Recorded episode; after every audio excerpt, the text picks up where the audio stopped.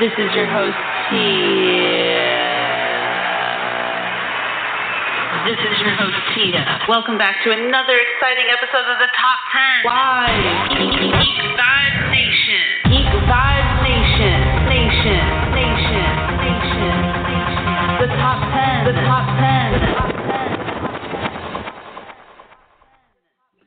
Hello, hello, hello, everyone, and welcome back to another awesome episode of the Top 10 by Geek Vibes Nation. As always, I'm your host, Tia Fabi, and I have with me the most amazing co host that a girl could ask for, Brittany. How are you doing this morning? I think that's the nicest thing you've ever said to me. I will Don't get accept used it to and it. cherish it. I, I don't get used to it. Nice. Um, no, but seriously, thank you, Brittany, for being with uh, me this morning.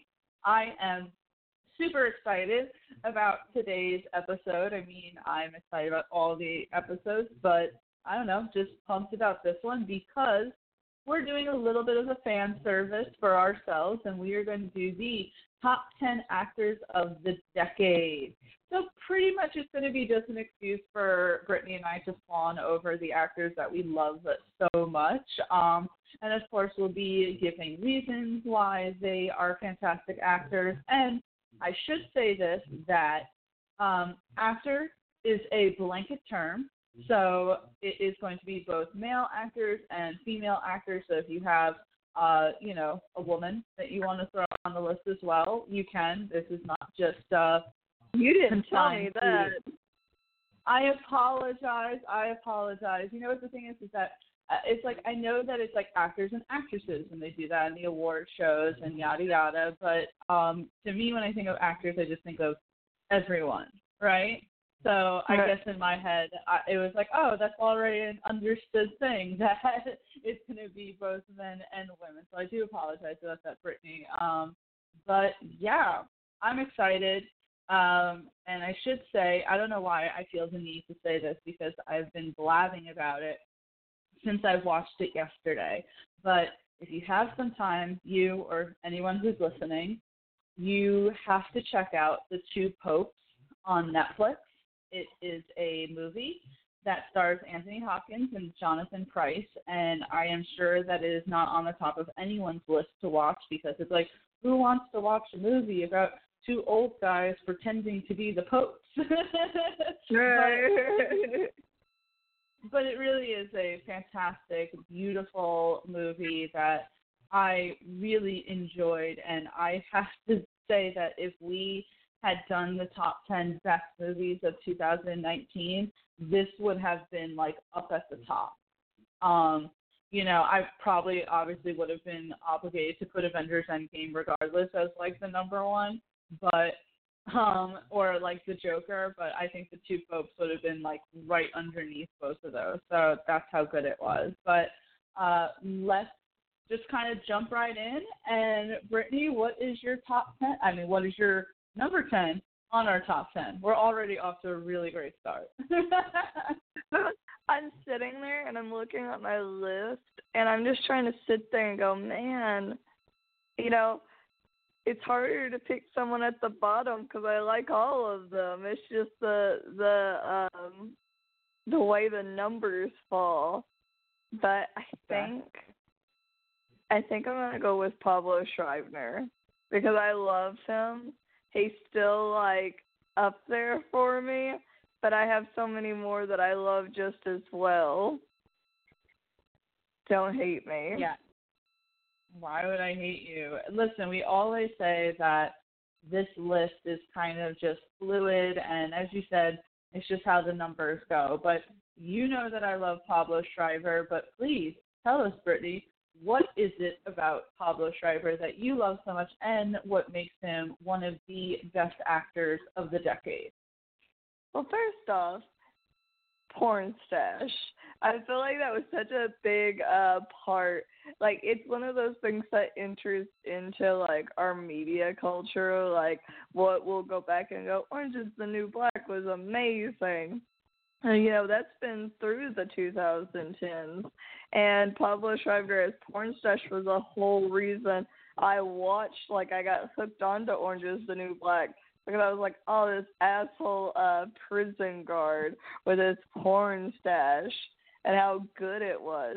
And then we have even just leading into 2020, he's going to be Master Chief, which is a big thing in its own. He'll probably make it for my 2020 list too. Um, wow, I just imagine I was like, God, I'm going to be 35, but but uh no, I just think he's amazing. Even as Sweeney, uh, he's very um, what's the word for it? He's very diverse in his acting. He's not always the bad guy. He's not always the good guy. Uh, even in some aspects, like when he plays Pornstache, I d- I didn't even know that was Pablo. And right. even when he gets a beard or when he plays the bad guy, I'm like, God, he's so good at it. And even you know playing as Sweeney, I was like, I don't re- recognize this big, tall drink of water, but it's just so good. Um, yeah, I love Pablo Schreiber. As you said, what was great about his character as Pornstache on Orange and New Black, obviously, I think for a lot of us that was kind of our introduction to him.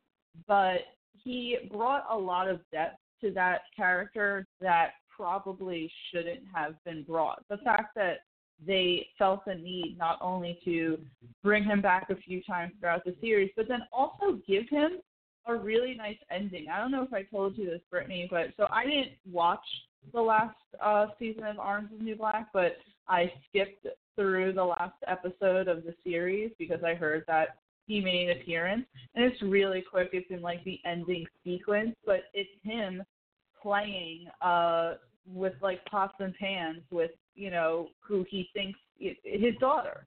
You know, obviously we knew that Daya was pregnant with that other prison guard's baby, but then she kind of set up for uh, Pornstache and her to have sex to pin that on him. And later on in the series, um, uh, Pablo, not Pablo, uh, Pornstache's mother adopts the baby because it's just the best situation for everyone at this point. Daya's uh, former boo has ran out. Everything is bad with her home situation. She's never getting out of prison, so you do see Pornstache's mother agreeing to adopt the baby, and at the end of the series, you see him in the kitchen playing pots and pans, like drum set with his daughter. And it's like the fact that they even felt a need to give him a happy ending, I think, is largely because of Pablo's acting. And we see how much he brought a character like William Lewis in SVU to life, Mad Sweeney, what he was able to pull off as that character. I've enjoyed every character that he's played. I don't feel like there's one that I've said, oh, I don't really like that as much. I mean, you know, and we mentioned this a lot because it was such a bad movie, but he was probably the best thing in Skyscraper. uh, I know. Skyscraper was such an awful movie.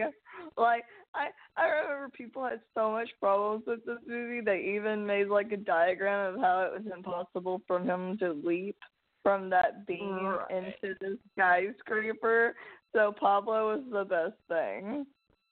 He was the best thing about that movie, and I have to say, Brittany, I'm not trying to um not trying to name drop here, but I do have to mention it really quickly. The other day, when I was able to interview the great Orlando Jones, um, for a, about probably a minute, Orlando pretty much sang Pablo Schreiber's praises and even said himself that he could not wait for Halo to come out.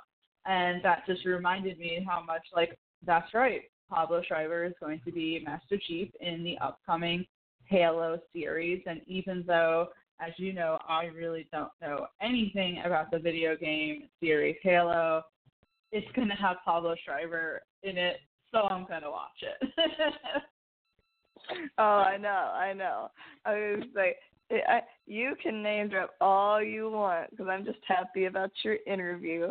But I am ready for Master Chief. But people are going to have issues but I think the Mandalorian's gonna set a good precedent for like how they'll handle the helmet. You know, uh, because I know was it was it Kanan or Juwan that's like I bet he doesn't even wear the helmet. Oh, it's Juwan. Juwan has such like an issue because he's sitting there saying, "Oh, you don't get someone as beautiful as Pablo Schreiber to play Master Chief because they're always going to want to see his face." And as you just said, Pedro Pascal plays uh, the Mandalorian on The Mandalorian, and he's a beautiful man, and you never see his face. And I think that for me personally, as a fan of the show, I'm never sitting there going, "Oh, the show is lacking because we can't see his face." You hear his voice, you know it's him, and it's really good. I think that, well, this is Juwan's problem, right? because there was a promo picture of freaking Pablo Schreiber standing uh, with like the Master Chief's helmet in his hand, and he was looking at it, and Juwan took that as a sign that Pablo was going to show his face in the show, and I'm like, they're probably Gosh just trolling. Juwan.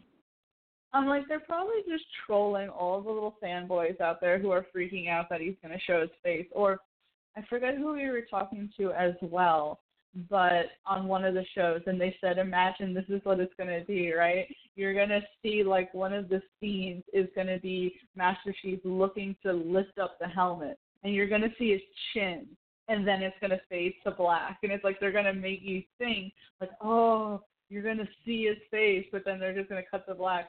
And Juwan's like, nope, that's still too much. They're going to show his chin. Oh my god. You know what gets me about it? About these characters wearing suits where you never see their face? I just want to know when they shower. I just want to know when they get clean. That's my biggest concern. Are they just like baking in their own grossness underneath those suits? Well, I don't know how far you've come of The Mandalorian if you've caught up at all, but there was one recent episode where pretty much uh, The Mandalorian explains he can't ever show his face to other people, but he has taken his helmet off to eat and such like that because there's this one scene where he's talking to someone and the person's like, Well, when's the last time you took your helmet off? And he's like, Yesterday. And the person's like, But how long has it been since someone has seen your face? And he was like, Since I was a kid. So they do, at least in The Mandalorian, he does take it off. It's just that no one else can see it. So I'm assuming probably that's the way it is with Master Chief because real. Go ahead. I would say I feel like so they made the whole point of like where she's like, Has anybody removed your mask? And he's like, No. Have you ever removed your helmet? No. And I'm like, But yes he has, technically. Technically.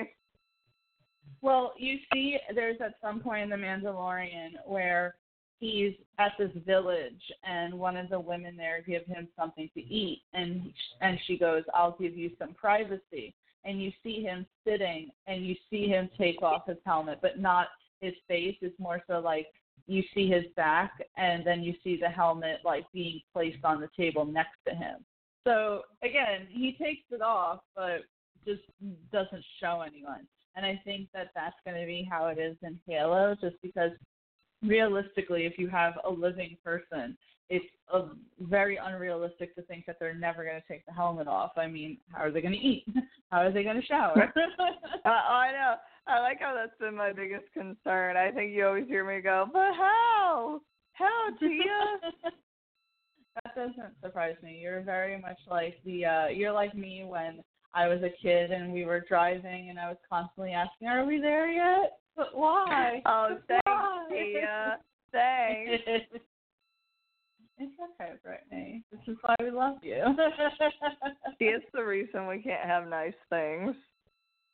Whatever. But I think that Pablo Schreiber is a great way to start off this list. I think that he definitely is one of the best actors of the decade, and I can't wait to see what is next from him. I'm going to take the number nine, and I'm actually going to be putting a woman here because I think that it she is one of the best actresses of the decade, and I think we've seen that. And I don't think that we could have this list without acknowledging her, and it is going to be Margot Robbie because oh shit. I've, I've now seen a ton of shit with her in it, and she is fantastic. I mean, first of all, I couldn't have asked for a better live action Harley Quinn. I think that no matter what your issues were with the first Suicide Squad movie, obviously, for you have to see how big uh, Margot Robbie's Harley Quinn is. The fact that they are making the Birds of Prey movie, well, they made the Birds of Prey movie, and it's so heavily with her in it that she's going to be returning for James Gunn's The Suicide Squad. Um, and then just everything else that she's been in. She was fantastic as Sharon Tate in Once Upon a Time in Hollywood. You and I spoke about this even recently, where I said she's probably, you know, I liked her in that movie, even though I was kind of iffy about the movie itself. But her her also in Wolf of Wall Street was fantastic. I mean, I just think that she is a really good actress who isn't afraid to really transform into the characters that she's playing. And you think that, you know, this is just a stigma in Hollywood. You have someone who's so gorgeous as she is that maybe they're just going to rely on their looks a little, but she doesn't. She's a great actress and she brings her A game. And I have actually not seen the movie Bombshell, I heard that A, she was fantastic in it, I heard that the movie itself was great. So I'm going to put Margot Robbie here as my number nine. Um, Brittany, what do you think about Margot Robbie, not only as say Harley Quinn, but as a as an actor in general? Well, I think it's pretty perfect because she really has stole, stole the show in everything she's been in. I think I remember telling you like, you know, besides just like looks though, I will touch on looks though, is that um I think I remember we were watching Wolf on Wall Street because I'd never seen it, and I was like, "How can someone be this beautiful? It's not even fair." But even as Harley, she stole the show, and you can say, "Well, oh, it's just because she played Harley." Well, I think people would be pretty rough to say like, uh, like how, how is it like not my Harley? But if they didn't like her and people are obsessed with her like wildly obsessed with her. And i thought on wolf on wall street she was amazing too. I just think she's one of those people that every time she plays in something people are obsessed with her. And that's got to show some acting chops somewhere right? Well even so i didn't see the movie i Tonya for kind of personal reasons, just because I don't think that Tonya Harding should be given any sort of recognition at all. But I heard that uh, Margot Robbie was so great as her that she just did a phenomenal job as uh, Tonya Harding and portraying this character and really just going through the ringer about it. But I have to say, with Margot Robbie, like as you said, being Harley Quinn, is people, as you said, are obsessed with it. Um, the other day, we I don't know if you remember who the actress was, Brittany Murphy. Yes, yes, I do. Because I always so, thought it was so odd that she passed away the way she did. Well, so a few days ago was the 10 year anniversary of Brittany Murphy's death, and um, someone posted on Twitter, and I commented underneath. I said, sometimes I even forget that she's dead and that I remember when there was a time on the internet where people wanted her to play a live action version of Harley Quinn. Oh my god, the comments underneath people are literally duking it out of, oh, Brittany Murphy would have been such a much better Harley Quinn than Margot Robbie, and then you have oh, people oh, like man. Margot Robbie, and then you have people like Margot Robbie's the best. How dare you? Like the the oh, the shit. battle the battle that is ensuing right now. Like I haven't even paid attention. I'm like, wow, this like this triggered some. I like how you started a shitstorm and then you just walked away from it. Well, because I didn't really have any strong opinions about. It. I'm like, I love Margot Robbie. I think that she is a fantastic Harley Quinn. Um, but maybe Brittany Murphy would have been a good Harley Quinn as well. I mean, I don't really remember a whole lot with her in it, so I can't sit there and definitively say. But holy shit, I remember being on the internet at that time, and there was so much fan art of Brittany Murphy as Harley Quinn to Heath Ledger's Joker. Like that oh, was a shit. thing. Yeah, so it, it definitely um created a bit of a shitstorm. I will say that. But yeah, um, did you know? By the way, I always forget this that Margot Robbie's Australian. I did not know that. That is good Yeah. to know. I don't know why it's good to know, but it's good to know. I don't know. It's just kind of like, does America produce any good talent? I almost named someone that I was like, well, they're a good talent, and then I'm like, shit, they're British. Which one was it? What? Um, Tom Hardy. I don't know why I wanted to say he's American. I don't know why Actually- I had that moment. That definitely, I feel like, was a conversation recently. Oh, I had that with my parents. I was talking about it. I said, yeah, you know, Tom Hardy, British, blah, blah, blah. My dad's like, what? He's not I- I- American? And, And, he can't even no. do I like you know I love that man, but he can't do an American accent, so I don't know why I was like, oh yeah, him. He's not Shit. bad in some instances. Like in Lawless, I thought he was fine, but That's Um, because he had speaking lines. He grunted, Tia. He grunted.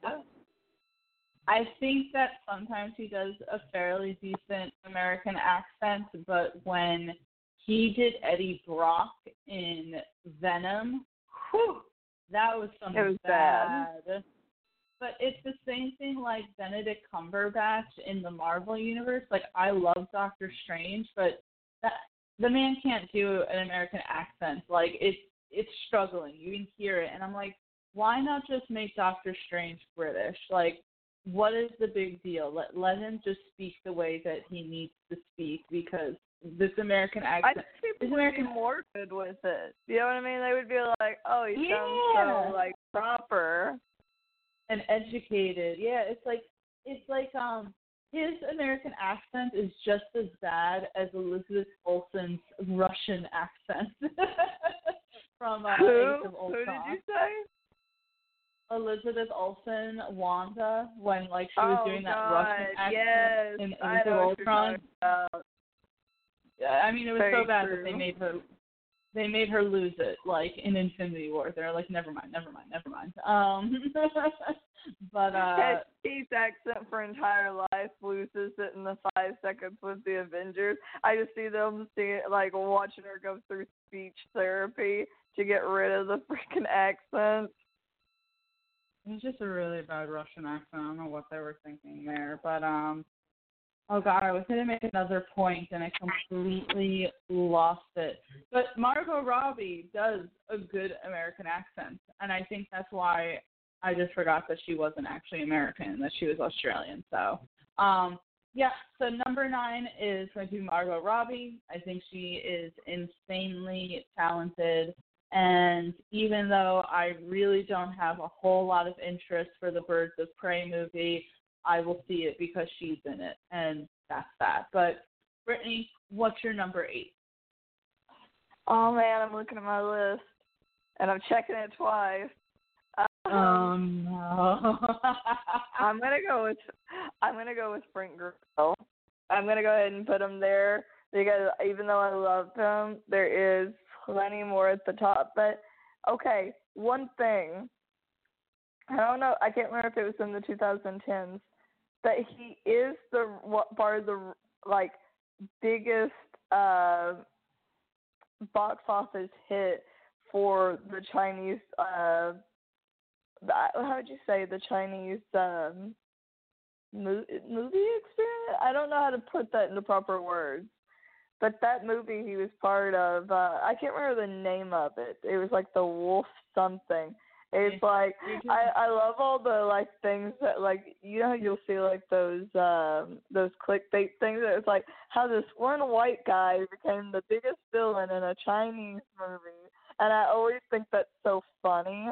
But he was he's so good at everything he plays. I think we've talked about how there'll be a movie and it's a bad movie. And he ends up being the best thing about that movie every single time like without fail. And i'm just like how? How are you so good at this? Um i also you know you know i love me some uh some big badness. And then he goes by freaking big daddy. Who goes by big daddy in a movie and pulls it off he does. I'm I'm good with calling him Big Daddy. But um I'm trying to think what is the name of the movie that he played with uh oh what's his You're name? doing wonderfully here. I I know. No, I've I've got like I'll explain it in a minute through message, but uh no, I'm trying to think of he played the Falcon. What? Oh, oh, Point Blank, Point Blank on Netflix. Point Blank. Even when he plays the bad guy, like he's interchangeable enough that like the whole time you're supposed to be rooting against him, but you're like, shit, I love him. I need him to be the good guy. You know what I mean? It's just that I don't know how to put into words how much I love him. It's just that even into the ashes, which was like, you know, I, when it first started, I was like, man, this movie's so freaking good. And then it turned into a big trash fire. And then, uh, but he ended up being the best part of it.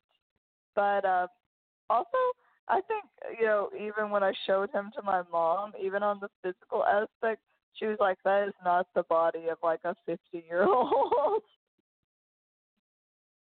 So Frank Grillo is 54, and the movie that you're referring to was Wolf Warrior 2.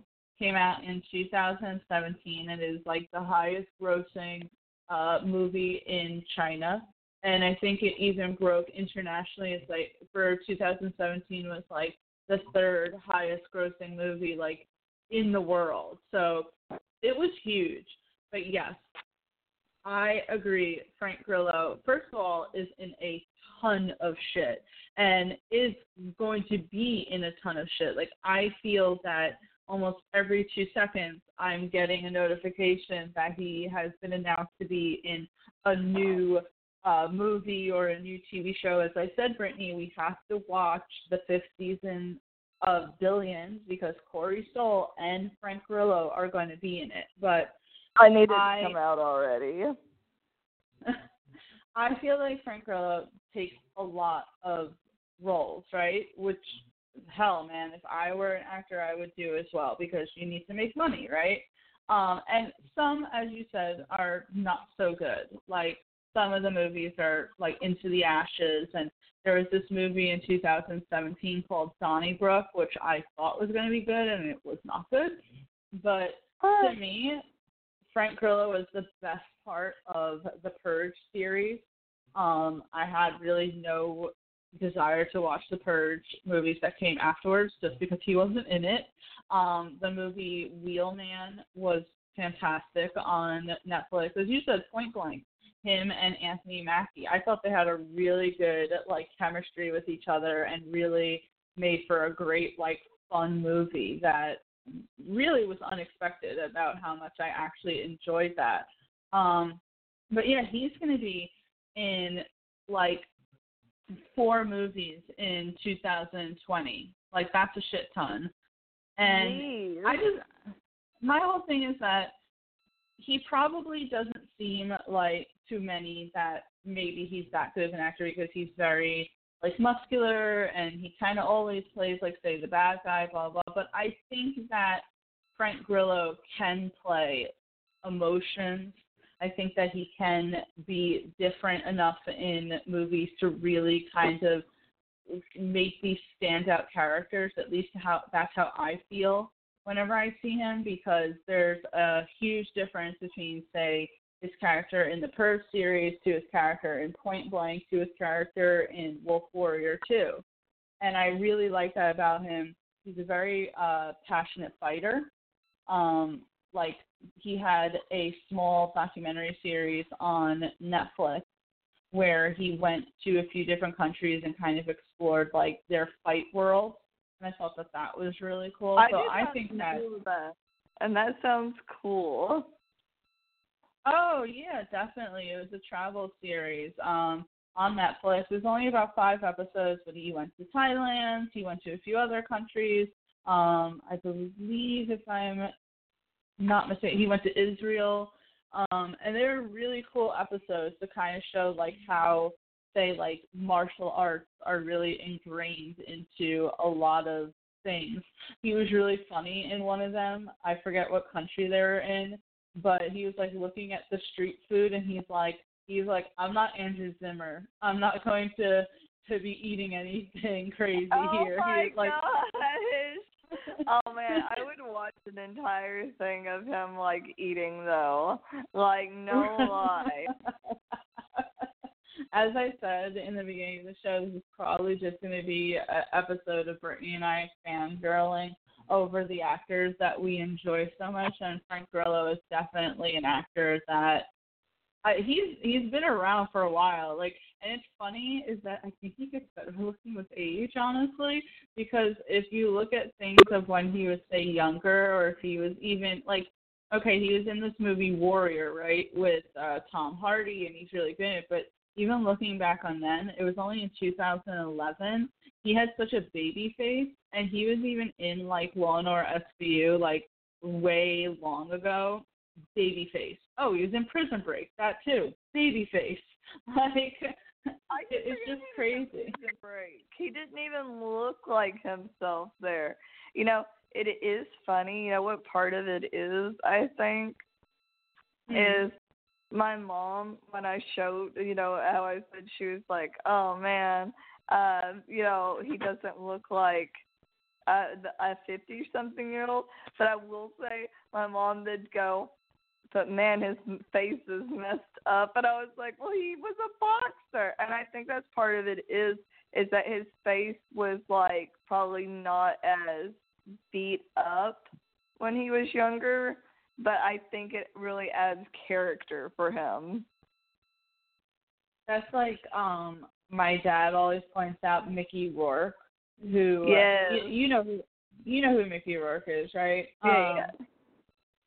But my dad always points out like how much of a heartthrob he was when he first came out, but then uh he got into boxing and pretty much got his like face beat to shit, and that's why he like he it, he probably looks the way he does it as a combination of fighting and also probably plastic surgery.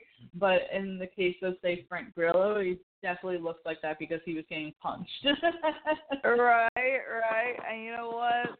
I'm good with him getting punched. you know, I agree. I agree. Now, I love that you put Frank Grillo down because I think that Frank Grillo is one of those people that people e- either really like or they really say don't like because he's had a few say like off comments that we're not going to get into that you know people are not necessarily the biggest fans of but um i think that he's a great actor and i look forward to anything that i see him in because i'm like oh that guy i know You like that like guy? I know that guy. I like that guy. I, that is pretty much my general consensus. So yeah, um, fantastic uh, point for number eight. I'm gonna get to number seven now. He probably should be a little higher up on this list, but as we always said, this list is very fluid, and I have other people that I want to put on that I'm a little more what you calls it biased towards that uh, you know just because I'm a fangirl. So my number seven is going to be Mahershala Ali. Um, you know Oh, who shit. Ali. Uh, you can't have the a list of best actors of the decade. Like obviously you and I can be, you know, all fangirls and just want to put like who we love the most, but either way you have to put Mahershala Ali just because he is such a wildly freaking talented person. I mean, he's literally won two Oscars. He's just fantastic. He is so just amazing. I mean, first time I saw him, and I'm sure this is probably the first time maybe a lot of people saw him, was playing Cottonmouth on the Luke Cage series. And even though he was the bad guy, I wanted to see more of him. I hated that his character got killed halfway throughout season one and they replaced it with just a really subpar villain. Because to me, he was able to bring such life into that character who should have probably been a bit of a one dimensional villain, but instead just made him so well rounded, especially towards the end of his run on uh. Hang on one second. Brittany, keep talking for a sec. I was gonna say, uh, Mahershala Ali, I believe, did end up on uh, the top hundred most influential people of 2019. But uh, I'm trying to remember. Um, it's so funny. As the dog started barking, the cat started growling at something else, and I was like, "Oh man, what are they getting into?" But uh, I'm so I don't- sorry about that. That's a bit of a freaking Amazon packaging getting dropped off at my freaking door. Don't you know I'm recording right now? don't you know who I am? I was like, oh no. As soon as my dog started barking, I was like, who is this? I was like, who is knocking at my door? Is it freaking my super? Is it my boyfriend? Freaking, uh, whatchamacalls it? What was I going to say? Is it his mom? Like, who is that my door? Nope, it is Amazon packaging. Thanks a lot, guys. Appreciate it. As soon as I heard the knock, I was like, okay, that's fine. And then I heard the lady, and I was like, oh no. But all I was touching on is has to, has to go. at Sorry, the go ahead. bar. No, no, you're fine. I was gonna say, uh, as I was googling him, he actually in 2019 uh, did end up on the top hundred uh, most influential people, and um, he was also the first black person to win two Academy Awards. Really? Okay. Yep, Yeah, I mean, that he's just uh, he's just so amazing. Like I've seen him in the third season of True Detective, which we actually put down as our well, well, I put down in our top 10 uh, TV shows of 2019, and it was primarily due to his performance in it. I thought that he was really good in that. Um, what's your Sorry, I was like, you know me, I get flustered when stuff like this happens. Like, you guys not, please. It's the um, but curse. yeah, It's the curse. it's the freaking curse. So I've never seen Moonlight, which um won in 2016. I believe that's also the movie that he won an Oscar for. And I know that I should see Moonlight. I should see Green Book, but I heard obviously he won Oscars for them. So that just speaks volumes to his performance. And I just think that even if you don't watch that, right? He has been in so much. I watched a few of his episodes in House of Cards. You can see him in Luke Cage, True Detective. Um, and he was actually also in this like Netflix movie that wasn't say like the best, but he was like scary in it, and it's called Roxanne Roxanne, which is like the real uh life telling of this R and B artist back in the nineties. And he was like abusive, scary, like there was nothing No, endearing no. there was like nothing endearing about his performance, but it was like still really good. So I just I think when I see this man, I'm like, it's so wonderful that someone like this is getting recognized for his talents, and he seems very humble, and he seems just like an all around fantastic person to work with. And the fact that I don't know if you know this, Brittany, I'm sure you know like the first part of this, but um, that Mahershala Ali is going to play Blade in the Marvel Cinematic Universe, which like could you think of a better person in modern day to play Blade? I mean, that's amazing. But apparently the way that it happened is that Kevin Feige, who's the head of Marvel, said that Mahershala called him up and was like, Hey, I'd really like to talk to you about potentially playing Blade and Kevin Feige's like, well, when Ma- Ali calls you, and requests to play Blade, you don't say no. right, right. I was gonna say like I, I, I was gonna say I didn't know that was the, who was wanting to play Blade, but now like in my head I see it. You know what I mean? I'm like, man, there would like face everything, the attitude for it. He'll do perfect at it. Right. I think when they announced it at San Diego Comic Con, because I obviously wasn't there, but I watched the whole thing, and it was like the panel of Marvel was coming to a close, and Kevin Feige's like, okay, we talked about Phase Four. Obviously, Phase Five is a little bit away, but we do have someone who has already like got it down that they're going to play a character, and we just we're really excited. We can't wait. We have to have him come up on stage, and there's Mahershala Ali coming up on stage, and he's wearing a hat that says Blade on it, and like it's so funny actually now that I'm remembering it. Um, oh Juwan, man. Juwan and Joel did a Facebook Live reaction to the San Diego Comic Con panel. And when you see their faces, like I think that Joel like literally jumped up and started hugging Juwan. Like when Mahershala Ali is like announced as the new Blade, their reactions are hilarious. I want to ask Juwan if I can find that again because it was so priceless. But yeah, that that this is how just amazing this actor is that it elicits such like passionate reactions from people. Oh, I know. I love. It's just like I think for one thing is that you know a lot of people talked about Blade and you know being about part of the Marvel universe, but you know we always go about Iron Man being the first Marvel movie, but wasn't technically Blade one of the first ones to be made into a live action? But you know it didn't well, have Iron, much of Well, Iron Man was the first movie in the MCU. There were certainly other Marvel movies like say Blade, um, and The Punisher even.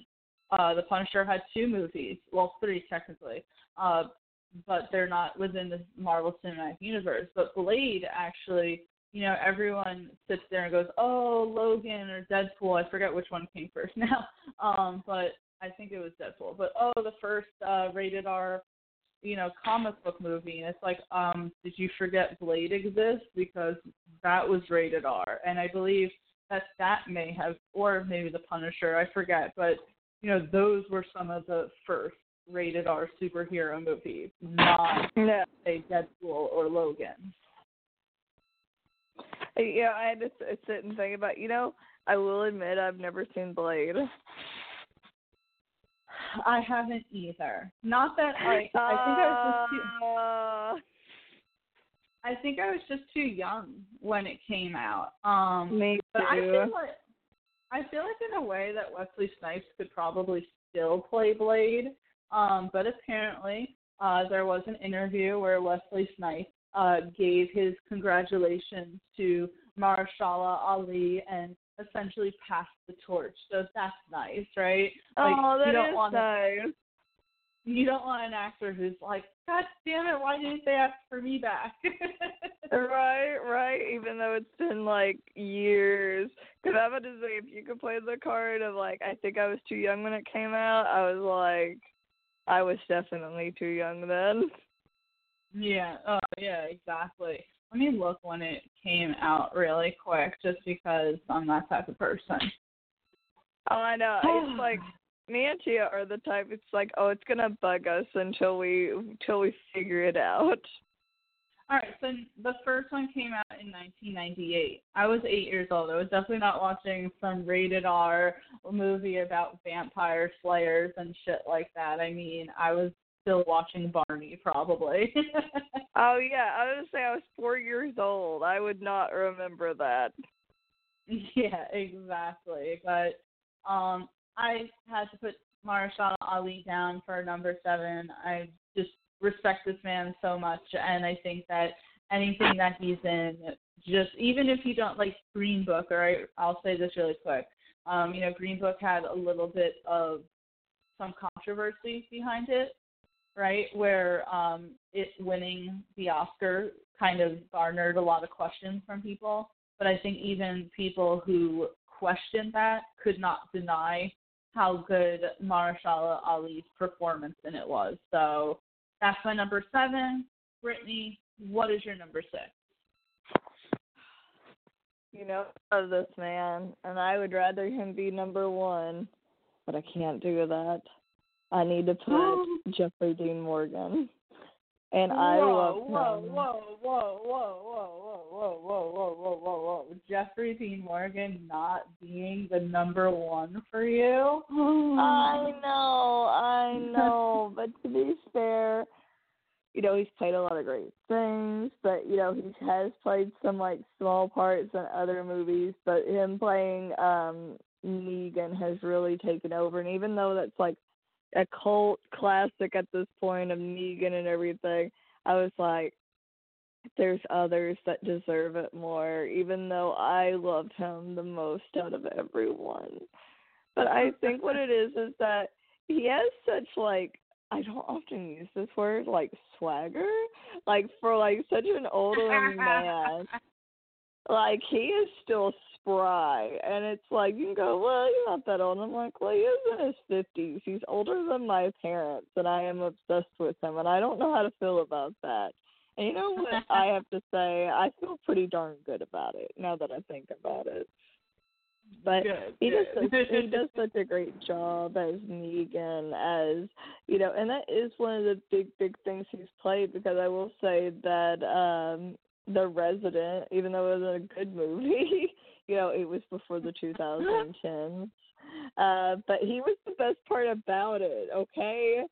But um he did play in Desi Argento. And That's what I'm saying. It's like when I sit back, and you know I'm obsessed with him.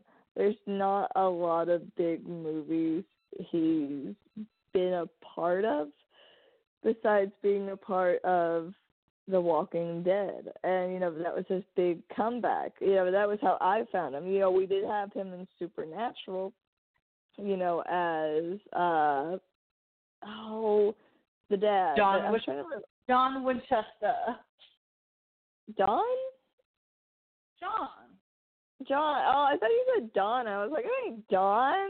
I don't know what it is, but it ain't Don. Yes, John Winchester. You know, that I think was my first glance at him, but me actually getting in and like and not sleeping on Jeffrey Dean Morgan. Oh, isn't that an idea? No, joking. but uh so bad. Was uh though with Negan as a part of the Walking Dead series, and that was what made me go back and through and look. But you know, he does put himself so much into these characters because even as Negan, uh, the part where uh they fake Maggie's death and like there's the burial, and he looks all concerned, and then he hears the gunshot, and then just like that expression change like chilled me, and I was like, God, he's so good he's so good, Tia. Like he has to be on the list. Oh, of course. I mean, when I first, you know, decided that we were going to do this list, I was like telling Brittany, you know, it's just going to be a whole lot of fun. We're just going to go through some of our favorite actors. And I was like, Brittany, you can put Jeffrey Dean Morgan down. And I think that's when Brittany's like, oh, now I'm excited for this list. it was Frank Grillo and J.D. Morgan that got me.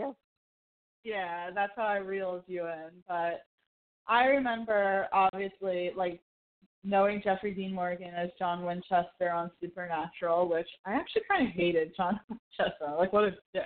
Um, He was But- he's such a bad dad until the end. yeah, exactly. But when Jeffrey Dean Morgan, I forget what I wasn't writing for Geek Vibes Nation at the time. I forgot what site I was writing for, but when he was announced, uh, well, first of all, not even announced. I'm sorry. He went on to some talk show, right? And he said, "I can't um, confirm like what character I'm playing, but I am going to be joining the cast of The Walking Dead." and I'm going to be playing a character, and it's going to be pretty a pretty big character. He's like, but I can't tell you what character it is. And I just remember everyone was like, he's playing Negan. He's playing Negan. Oh like, shit. he has he has to be playing Negan. Like I remember all of the like internet and the people I was writing for, they were like, Yeah, absolutely he has to be playing Negan. Um but you know, Jeffrey Dean Morgan's been around for a while. I mean, a lot of people I think my mom like knew him as uh, you know, from Grey's Anatomy. I mean, he's been in say a lot of shit.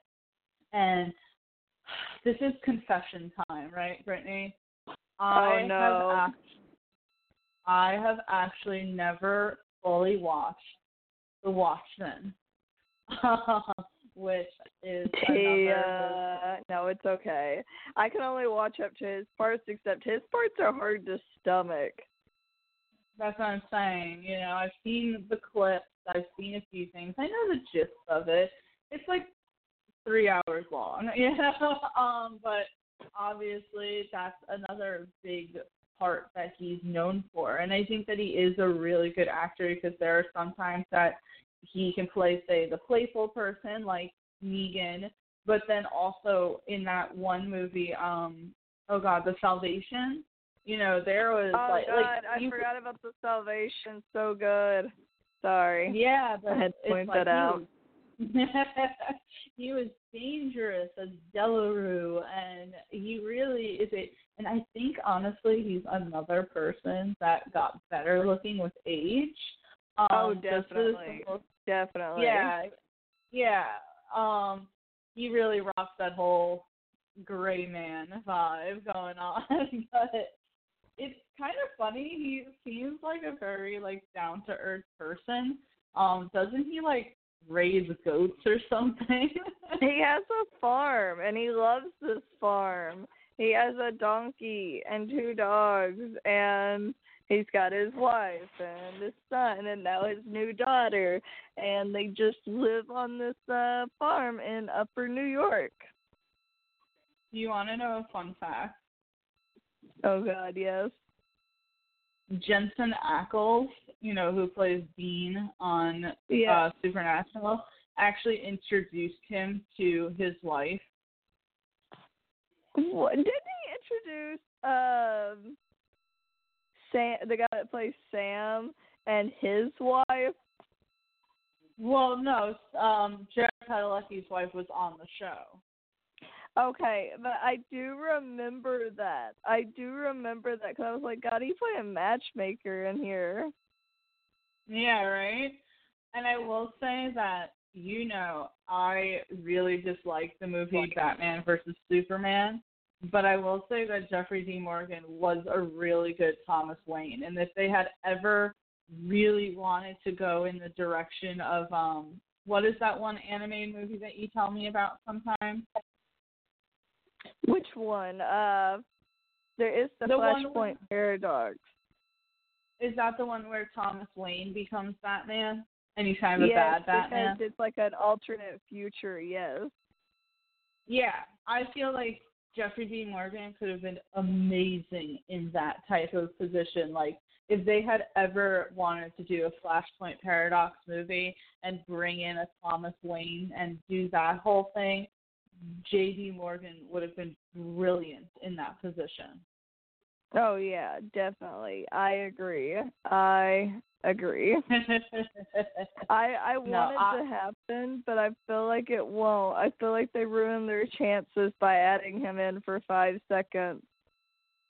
Well, you know, the thing is also because Zack Snyder isn't a part of it anymore. Zack Snyder had like all these plans, and I feel like with Zack Snyder being gone from WB, that pretty much they are not following in those plans at all. I mean, if you look at it, they've kind of gotten rid of like all of his characters except for say Wonder Woman and Aquaman because those are the ones bringing in the big That bucks. they survived the Snyder cut. But Oh, uh, I, I I would get a thousand angry like people attacking me, but um I I'm I'm glad that Zack Snyder doesn't have his claws on this universe anymore. There you go. I said it. I don't care. Um the new you better new lock trailer your doors at night, girl. yeah.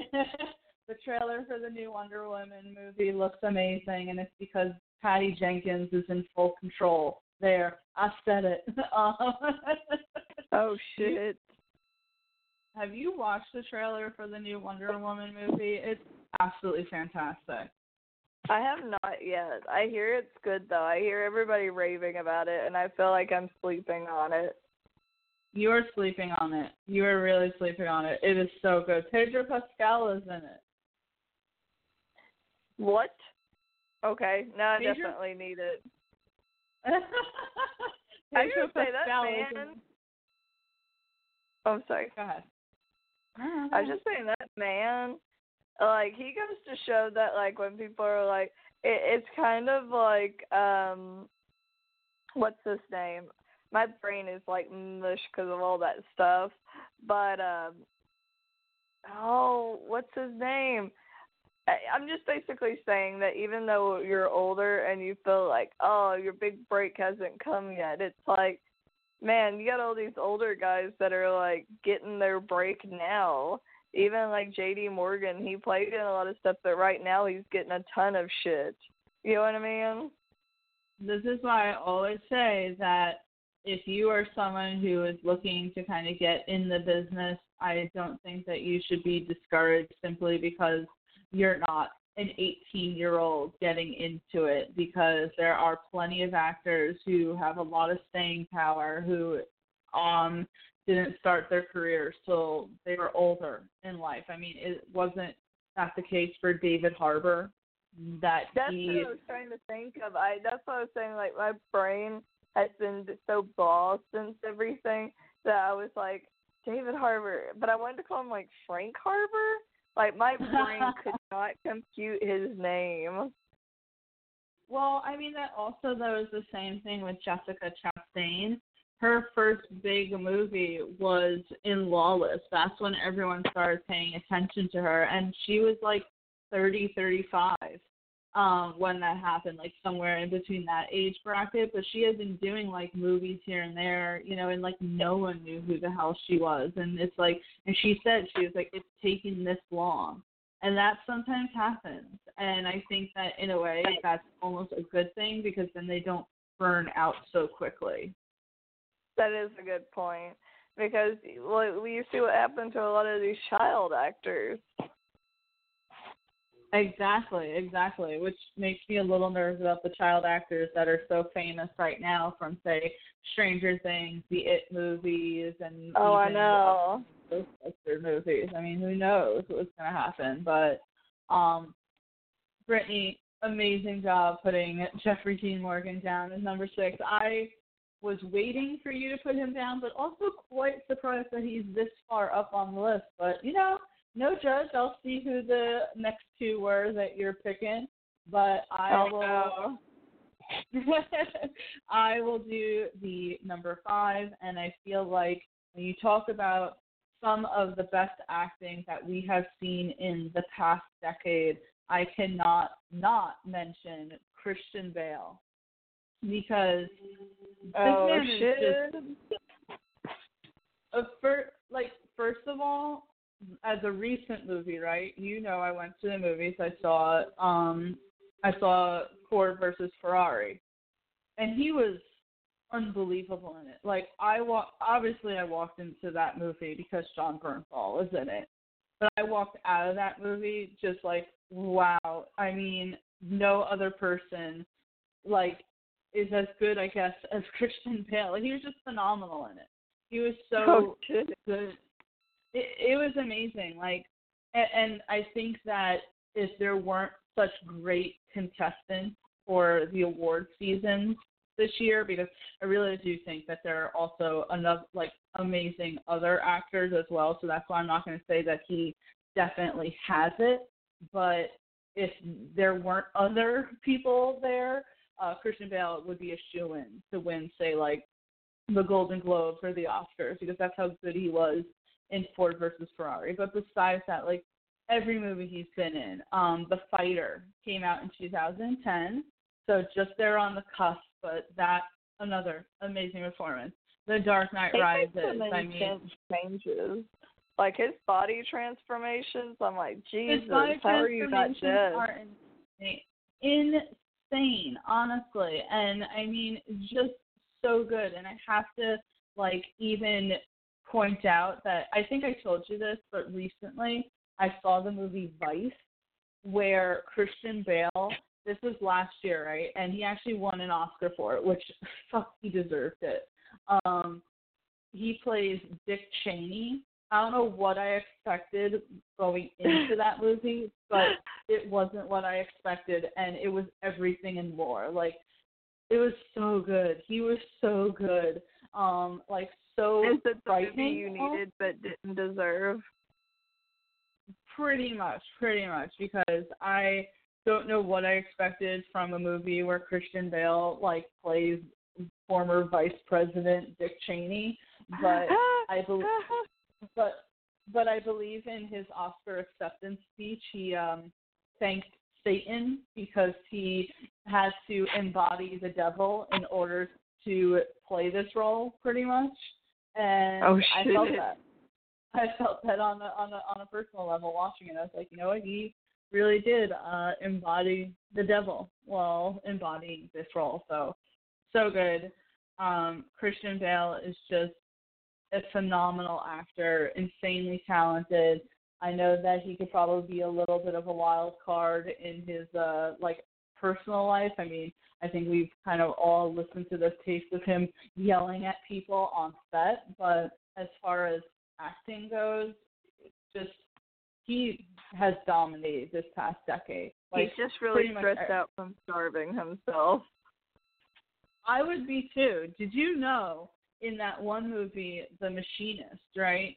I, I'll, I'll always say this, so I'm probably a broken record, but he got down to 120 pounds by eating literally one can of tuna per day, and he had said that he wanted to get down to 90 pounds, and all of the people on and all of the people on the movie had to be like, "No, Christian Bale, you're good. you're fine. You look already like a skeleton. We don't need you to lose Oh any my more weight." And he was like, "No, I can lose more." And they're like, "No, no." They're like, how about not? How about you calm down, buddy? Yeah, like we don't need you passing out on set. I mean, the man's six feet tall, um, 120 pounds. That's that's skin and bone. So yeah, Yeah. I, I don't know how he, I don't know how he continues to do it. Like me, for you know, I already want to lose weight, and I feel like as an actress, if they were like, we need you to gain weight, I'd be like, nope, nope. I, I work too hard to lose weight. I ain't gaining weight. Right, right. But, yeah, so I just love Christian Bale and hashtag he's my Batman. Oh man. Oh man. Did I tell Yeah. you yes? What'd you say? I, I, was, you you go ahead. I was just laughing. Did I tell you that um yesterday I watched Argo and I immediately texted Joanne afterwards and I was like and and this is related because of Batman, right? Um and I texted Joanne and I was like, All right, Joanne, I just saw the second performance of Ben Affleck that I liked and he was like, um, your Ben Affleck privileges are revoked and I said to him, I go, Good, I didn't want him anyway. Oh shit. Oh shit. Extra shots fired. Tia has strong shots. feelings about Ben Affleck. I really And- do. I wish I wish they weren't there, right? I wish I could hop on the like, you know, the bandwagon and, you know, enjoy I guess as much as other people, but I can't. I've tried. It's not for a lack of trying. It really isn't, but yeah. No. um You're like, I, I wanted to like him. I gave full effort, but I have nothing left. Yeah, exactly, exactly. But um, yeah. So Christian Bale is my number five. Brittany, um, let's truck right along. What's your number four? Oh man, I'm like looking at my list. and I'm checking it twice. I already made that joke. I'm making it again. Um, one of these names, I feel like you're gonna say, so Not I'm gonna like go ahead and go. What was that? you were like one of these names, and I'm like, it's not like the other. Wasn't that Oh shit, Tia! One of these things is not like the other. Was joking. I I'm gonna go with Tom Hardy because I love that Ah. man. That's why I couldn't put. There's another one on my list that I'm like, ah, they deserve it. They deserve Well, it. but, but I don't know which one you're gonna pick because I already have my two, and I don't know. I don't know, Brittany. You should just roll the dice here for your number two, maybe. But go ahead. Let's talk about some Tom Hardy. I I I need some Tom Hardy. First off, Lawless. I know everybody else may have slept on that movie, but me and Tia did not. He was so gruff, and even though like like we said, he didn't speak a lot, which is funny because um the Forrest in the books is supposed to be scrawny, and they were like, oh, you know how we'll cover up the muscles he got from playing Bane? We'll layer sweaters on top of his muscles. That'll make him look smaller. That's a great idea. But um no, he was great. You have Inception. You have uh, you know, even Venom, which I still haven't seen yet. You have Bane. You have uh trying to think of others. He's played in so much. He was even in The Revenant, which is where Leonardo DiCaprio finally got his uh Oscar. Even though like arguably Tom Hardy deserved the Oscar in that in that movie. oh shit, shots fired. But uh I just think, you know, when I sit back and think about someone that's played in a lot that's just really blown it away each time, I have to go with Tom Hardy. Even in Taboo, you know how much I love that show. I'm still waiting on season two with bated breath and hoping it comes out. Oh, you have Peaky Blinders where you played Alfie. Like he steals the show on everything he does. And like I'm trying to think, I still haven't seen Inception, but people talk about I know even you were like, Oh, Tom Hardy stole the show in that. He's amazing. I just think it's one of those things that he's so interchangeable. I love his accent. He's the first guy I've ever looked at and gone, Huh, I like his lips and I was like, That's a really odd thing. But he's just so he's unconventionally pretty, if that makes sense. Tom Hardy is able to really throw himself into a lot of different projects. And to me, I think he's very much a character actor because if you kind of go through all of his movies, he there he looks unrecognizable. And sometimes it's not even say the the facial hair or if there's a prosthetic or something like that. It's just his eyes, his facial expressions, his his voice. He really creates these characters. You know, he was Bane in The Dark Knight Rises. Lawless obviously was like our huge introduction to him. Um, I even liked him in Child 44. You know that Russian one with uh, Joel Kinnaman. Uh, he was Yeah. in Mad. He was in Mad Max. Uh, fucking phenomenal. Legend, where he literally played two people in the movie. That's the one where he played Ronnie and Reggie Kray. And um really fun fact about that. Two fun facts, actually. You remember Legend, right? I told you about that one. Where he plays Is the that- brothers. Yeah, yeah, yeah. I would say uh, the. uh I think we kind of. I didn't watch it. Watch it. Uh, It's, wait, is Legend the one where they're fighting, or with the the brothers that where he plays himself, like plays both sides, both brothers? He play, he plays both. Like he plays both brothers in the movie, right? And the whole thing is that um Ronnie and Reggie Kray were real life people and they really wanted him to play Reggie, who was like, you know, the good looking brother who was very, you know, uh suave and charismatic, but also the one who would like beat his wife. Um and they really wanted him to play Reggie but he really wanted to play Ronnie, who was the um like the the uh you know, the crazy one essentially, like the one with the lit fuse pretty much. And he said to them, he's like, I'll play Reggie if you also let me play Ronnie.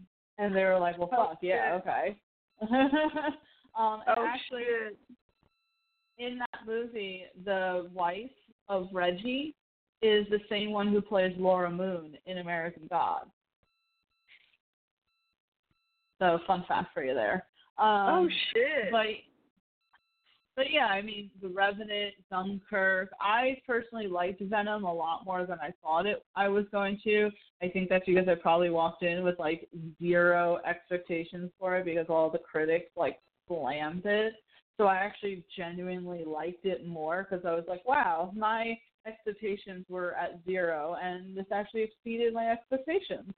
But as you said, um, Taboo, Peaky Blinders. I mean, these are just insanely fantastic performances by Tom Hardy, and I think that you don't get much better than him because any role that he gets into, he's going to do whatever he can to um really just bring that part to life, right? And yes, as you said, his American accent does at times leave something to desire. right. I'm like I'm like he's absolutely perfect, but but it's like it's because he's so British. He's so British. You can't you can't take that out of him. I think the movie that I felt like Tom Hardy had the most brutish accent was this movie Locke, um, which is on Netflix. It's to me not that good just because there really wasn't a whole lot to it. Um, pretty much, let me tell you about Locke really, really quick, right? Because I was talking to one of my coworkers and I was telling them about the movie Wheelman.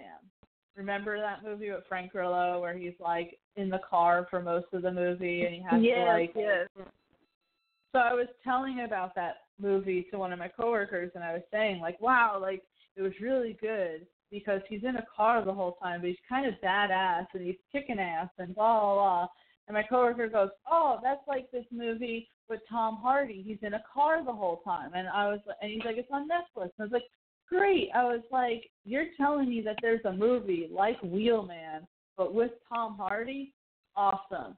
Yeah, no, it wasn't that at all. Yeah, he was in a car the whole time, but there was no action. It was just him talking on the phone for like a solid hour and a half. And I'm like, okay, I was waiting for some action the whole entire time, and it never happened. And I remember going back to work, and I was like, WTF? And my coworker's like, I never said there was action. I'm like, I'm telling you about Wheelman, and you're saying it's like Wheelman, and it was nothing like Wheelman except for the fact that he was in a car.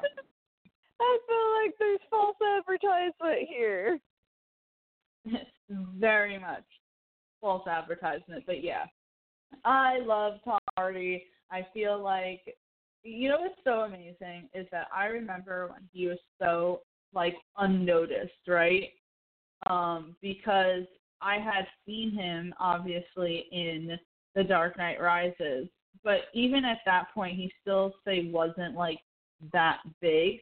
And I remember like the fan base for Tom Hardy was really small. Like you know, he wasn't the main like billing person in Inception, even though he was great in Inception. That went to Leonardo DiCaprio and Joseph Gordon-Levitt was in it, who was very big at the time. So, you know, Tom Hardy had just pretty much done like a lot of say like British movies that were very like big in the cult classic sort of way, but not to like a mainstream level. And it has been so cool throughout the past decade seeing Tom Hardy actually become a household name. Like that's awesome. He went Yeah. from uh he went from MySpace selfies to red carpet glam. But I wish I would have been old enough to really like see the heyday of MySpace. I think I made one, but I was too young to really use it. But I hear my boyfriend talk about MySpace. I hear you talk about MySpace, and then all the Jeffree Star stuff. I'm like, MySpace is the best. I'll I'll still say this to this day. Like, first of all, Facebook and Twitter would not be, or Instagram would not be around if it weren't for MySpace. And I still think that none of those um sites can hold the candle to MySpace. Like Tom, I don't like that you you uh you sold MySpace. It was a beautiful thing.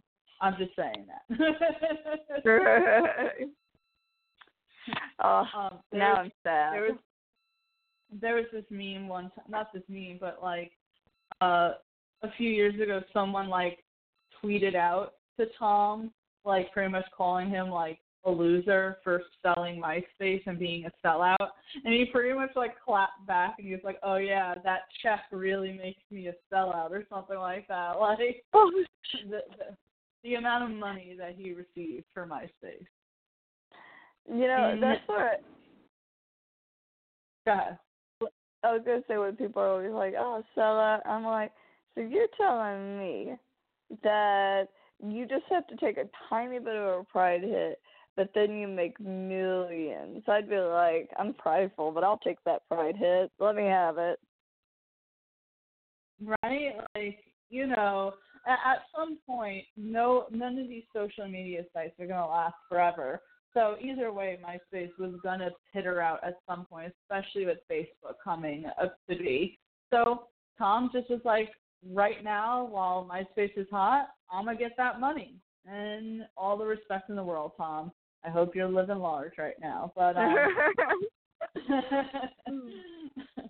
Tom Hardy is a fantastic choice for number four. I'm gonna hit the number three, and I think that this uh should be a little um what you calls it like it's predictable, but it's okay. I'm gonna put Scoot McNairy. Um, and yes, I am putting him as one of the best actors of the decade because whether you know it or not, this man is insanely talented. Like I've watched a lot of shit.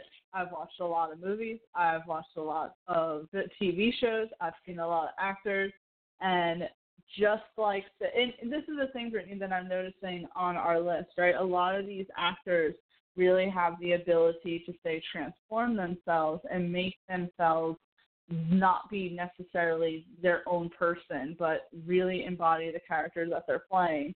And that's what I feel like Scoot McNairy can do. I feel like he does that in any role that he's in. I think anytime you see him, it is completely different than the last time you've seen him. And he's been in a lot of shit. Like he was in Argo, so he's been technically in actually he's been in a few Oscar winning movies. He was in Argo. He had a very small role in 12 Years a Slave. Um, I enjoyed Nonstop. Frank. Oh, he was in Gone Girl, another like award winning movie. Like even though maybe he's he was playing in Gone Girl. he played a small part in Gone Girl. Um, did you ever watch Gone Girl? Because that was such a good movie. I never have seen it, but I always hear such crazy things about it. But you are Okay, so that right. I was gonna say really quick, that has to actually be probably the third thing. So here you go. Ben Affleck, this is what I like from you. The Accountant, Gone Girl, and Argo.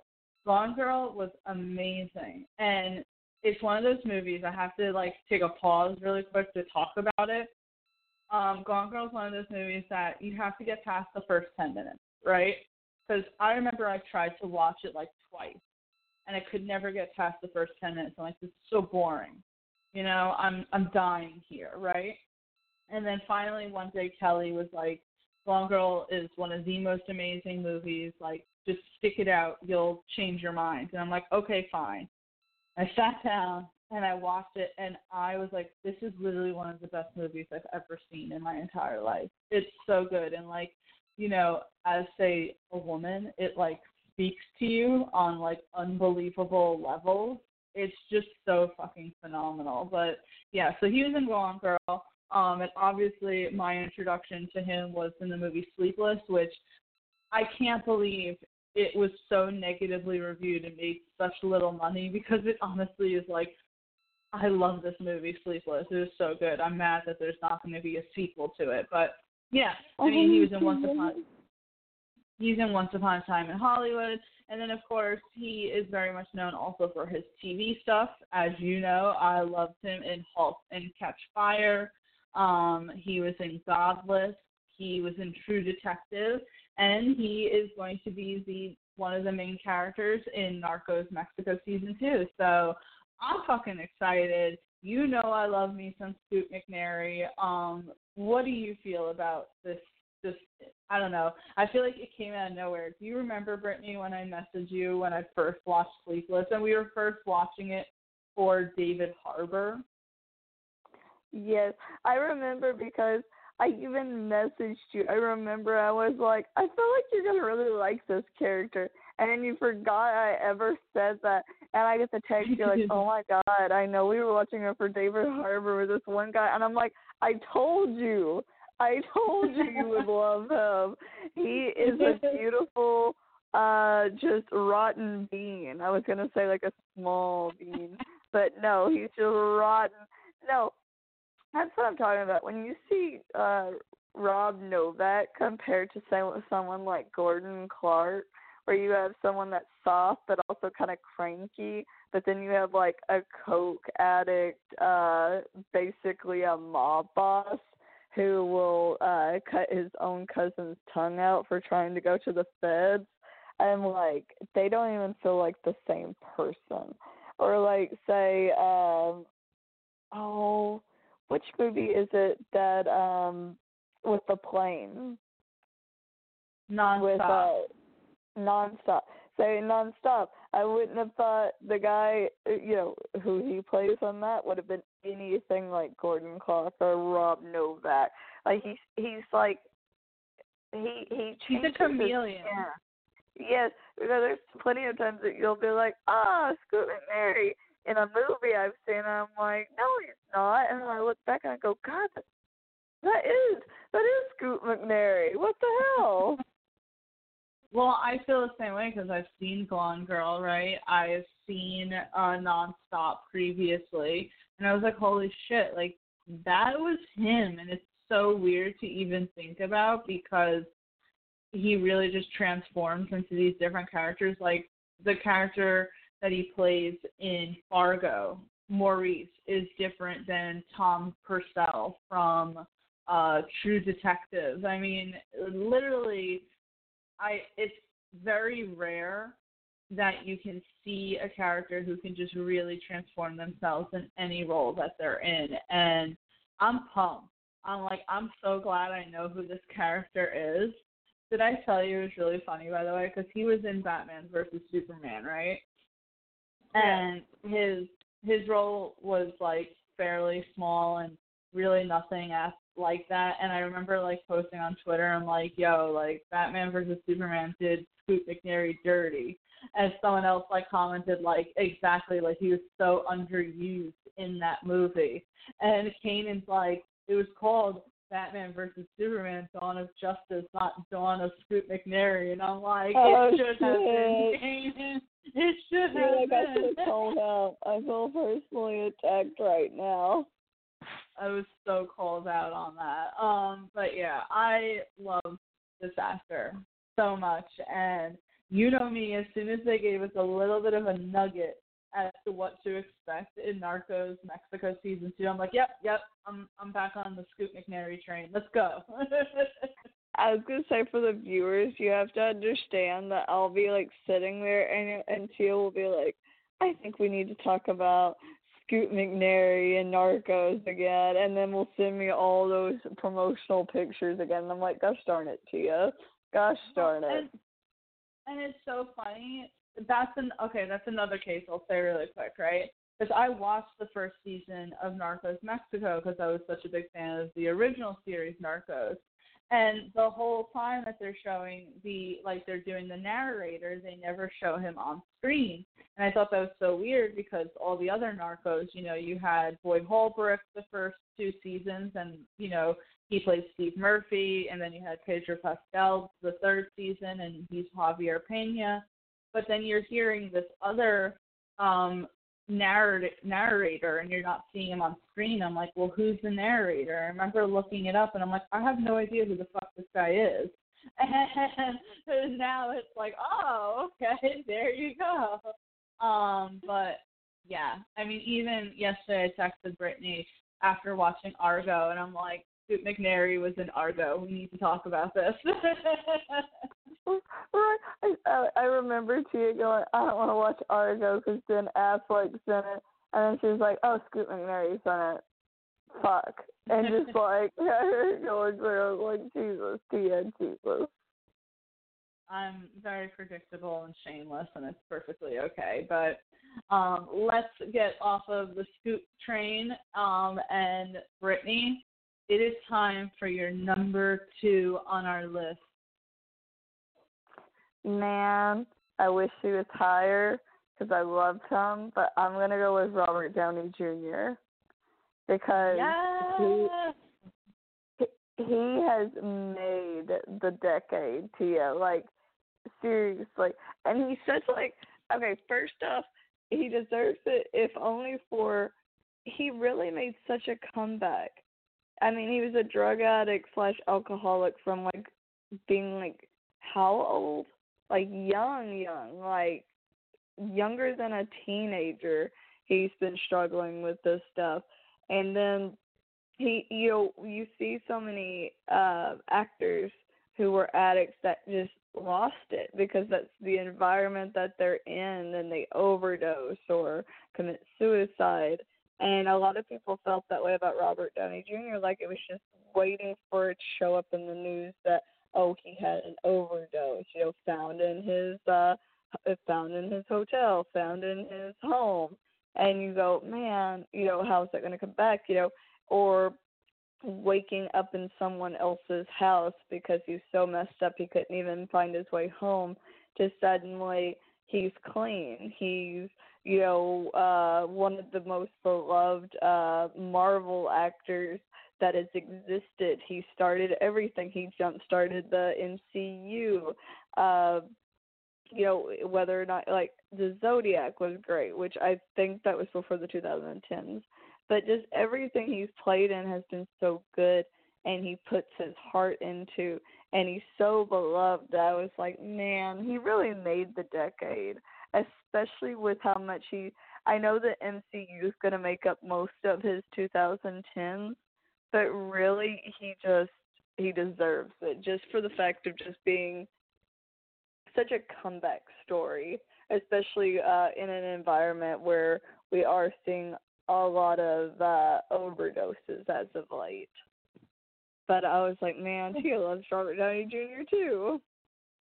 I love Robert Downey Jr. Um, I mean, I'm glad that you mentioned how his story is really a comeback story because both him and Sarah Jessica Parker, who were in a relationship for eight years, both admit that their relationship ended because of his abuse of drugs.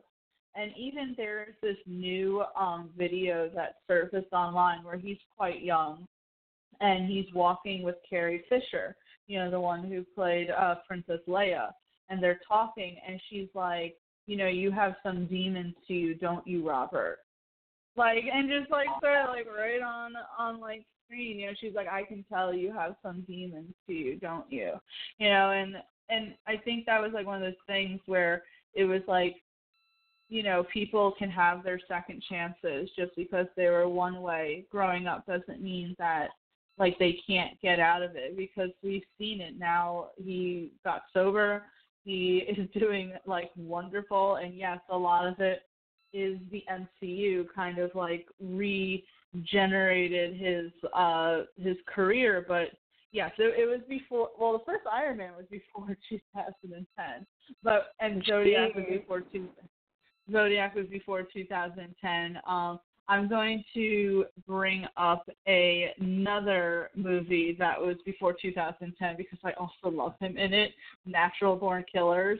That was in 1994, but um, he was very young in that movie. But yeah, I mean, largely the past decade has been the MCU, but what the hell is wrong with that? He's literally created a legacy that he's held onto for the past 10 years where we can't imagine an MCU kind of without him. I mean, we are mentioning him. He, we saw glimpses of him in uh, Spider-Man: Far From Home because we're not ready to, you know, say goodbye to him as Iron Man. And you have that. He is, you know, coming out with a new Sherlock Holmes movie because that was another franchise that he was very much in.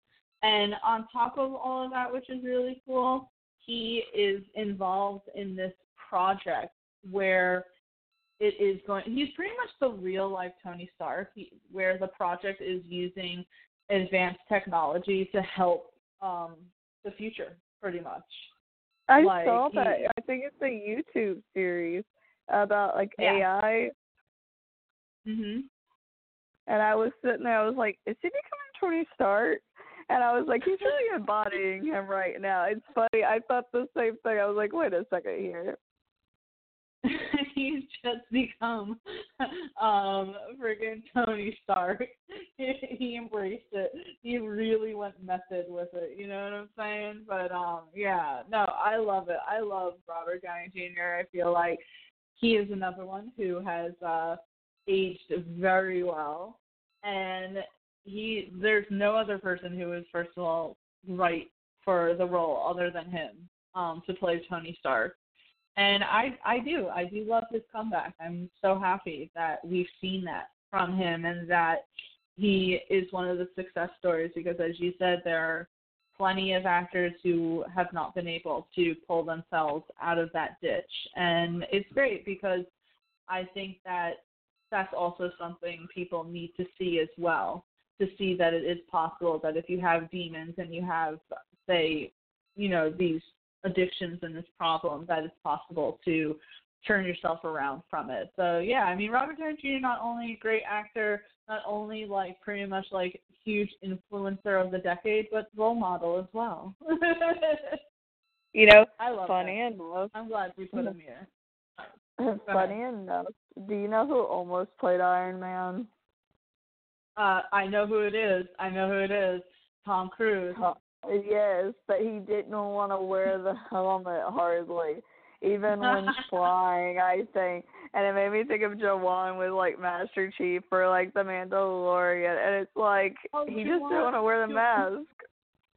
Jawan still has such a problem though with Robert Downey Jr.'s whole thing, because he's like, he's like, you know, he goes, Robert Downey Jr., he's so beautiful. He hardly wears the mask. And then even when he wears the helmet, we have to see him inside the helmet. And I'm like, oh my God, maybe it's just to catch their emotions, to show how they're seeing inside the mask. I mean, it would have been way easier to not even add expression. It would have made it easy. I'm like, first of all, he's not the only one that we see inside the helmet. We've seen Rhodey inside the helmet, I'm pretty sure we've even seen Spider Man inside the helmet. So like John just has such a problem with it. It's actually hilarious to like hear him. He's like he's like the only one who I give credit to is Chris Evans because you know he's a beautiful man and he wore his helmet for like much longer than you would expect him to. I'm like, that's half the helmet. therapy about these helmets now. Come on, Jawan. I have to tell him when I speak to him later on P5 Live. Like, did you were your ears ringing? Because me and Brittany were saying a lot. we talking a lot of shit, and he's like, ha ha ha, ha ha ha, you're fired, and we're like, oh shit. Both of you, pink slips. Oh shit. but um, yes, uh, Robert Downey Jr. certainly deserves to be on this list of top ten actors of the decade mm-hmm. because I don't think that many others other than him have been as influential. So awesome, awesome job here.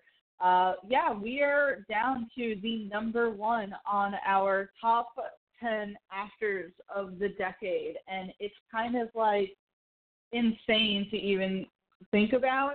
And I feel like obviously we probably missed a few, and people listening are going to be like, oh, that's who you put down. I would have put this down. Yes, it is all opinionated. It's who we love and who we enjoy and who we like to see on screen. So whoever you like to, to see on screen is part of your top 10 actors of the decade. But before we get to number one, let's go through our list again. We had Pablo Schreiber, Margot Robbie, Frank Grillo, Mahershala Ali, Jeffrey Dean Morgan, Christian Bale, Tom Hardy, Scoot McNairy, Robert Downey Jr., and before I go to my number one, Brittany, I really want to know who you thought I was going to pick and who you didn't put on the list because I hate when people are like, not hate, but you know when people are like, oh, I'm not going to do this one because I'll save it. I'm like, well, now I'm curious because now I feel like I have an obligation to put this person down.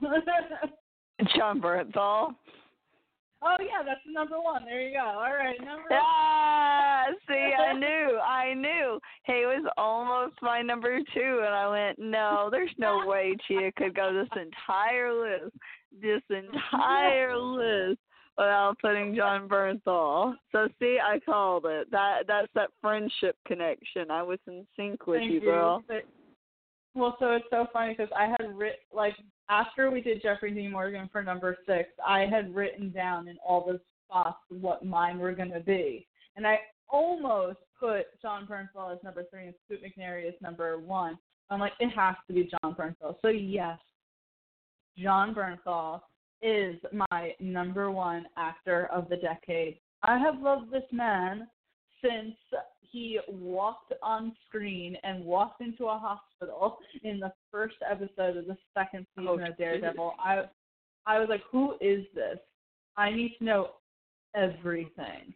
Um, first of all, let's acknowledge that there will be no other greater person other than Jon Bernthal to play Frank Castle because the emotions, first of all, just alone in that graveyard scene, because it was just posted to Twitter recently, and I was reminded of just how amazing of an actor Jon Bernthal is, and those emotions that he was able to bring to a character like Frank Castle, who really should have just been a killing machine, and he was able to give so much depth and make this a a well-rounded character. No one else is able to do that other than him.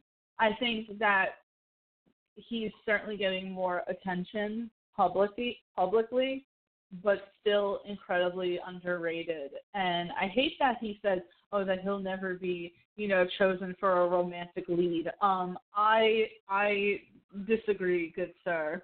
Your nose is what makes you. We love the nose. Us who are real fans. Us who are real fans. You know, Um, it's kind of like when his brother was talking about, like, oh, you imagine if I had his acting skills and he had my looks, you know, it would have been better. And I'm like, I think I like him because he's not conventionally pretty. I think he's beautiful, Exactly. but but like we love busted up faces. We don't like perfect faces. Look at Frank Grillo. I was just gonna say Frank Grillo's on this list, but no, seriously, like Jon Bernthal is so amazingly talented. I know I've said that about everyone because they are. They all are amazingly talented, but I just think that the craft that Jon Bernthal puts into his roles. I mean, he has mastered the whole. Hey, I'm only in this movie for about five minutes, but I'm going to be probably the standout of this movie, and he has such great uh, scenes like Snitch um, Grudge Match. You know how much I love Grudge Match um, with like Robert De Niro fighting up against freaking Sylvester Stallone, and he's like he plays Robert De Niro's son, and the emotions there. Uh, he was in The Wolf of Wall Street, Fury, Fury, like the movie where you wanted to hate this guy so much because he's such a dick most of the time, but then he brings his own emotions to it. It's unbelievable, right? Um the accountant which is one of my favorite roles of his. Wind river he was in for two seconds. Baby driver sweet virginia pilgrimage shot caller. I'm naming all of them off because they're that fucking good. But and then uh ford versus ferrari which is funny he said uh you know it felt good to be the guy in the suit for once instead of uh you know the guy who's just going to start busting up people. And it, it's fair. I mean even in Sweet Virginia, which we put on, I think, a list of like best movies, right? Um, best independent movies where he played a role that you would have never thought of him to do because he was so like soft and like sensitive in it. But even in that movie, he got a little bit of action in it. But in Ford versus Ferrari, he was the dude in the suit, you know. Um, Yeah. and he was great in it. I loved his role in Ford versus Ferrari, and it is probably one of the only roles in a movie where he's in it from start to finish and he doesn't die. oh And- shit! It's so right, Baby Driver, which we assume he said because he goes, because the, the I remember the director is very like serious about what he says. Like if something's said, it's probably true. So when they're like, Yeah. oh yeah, if you don't see me again, I'm I'm probably dead, and we never seen him again. Yeah. And you know that to me, I still think the first two seasons of The Walking Dead were the best seasons. And why is that? Because Jon Bernthal was in it as Shane Walsh. I mean, you have so fucking much. You have so much. Punisher, Daredevil, Walking Dead. I mean, I'm just like going through his filmography right now. I'm like, holy crap! Like, beautiful. Look at all of this. Um, and he is going to be in the Sopranos prequel uh, movie, which I probably would have never had any desire to see, but he's playing the main character. So guess what? I'm gonna go see it. I mean, I just can't. Like, I'm probably rambling here because I probably can't like put into words like how great of an actor I think Jon Bernthal really is, but I do. I think he's a fantastic actor. I love seeing that he's getting more play. Um, honestly, you know that I would probably like die if uh they announced that they were going to bring him back as the Punisher in some sort of capacity.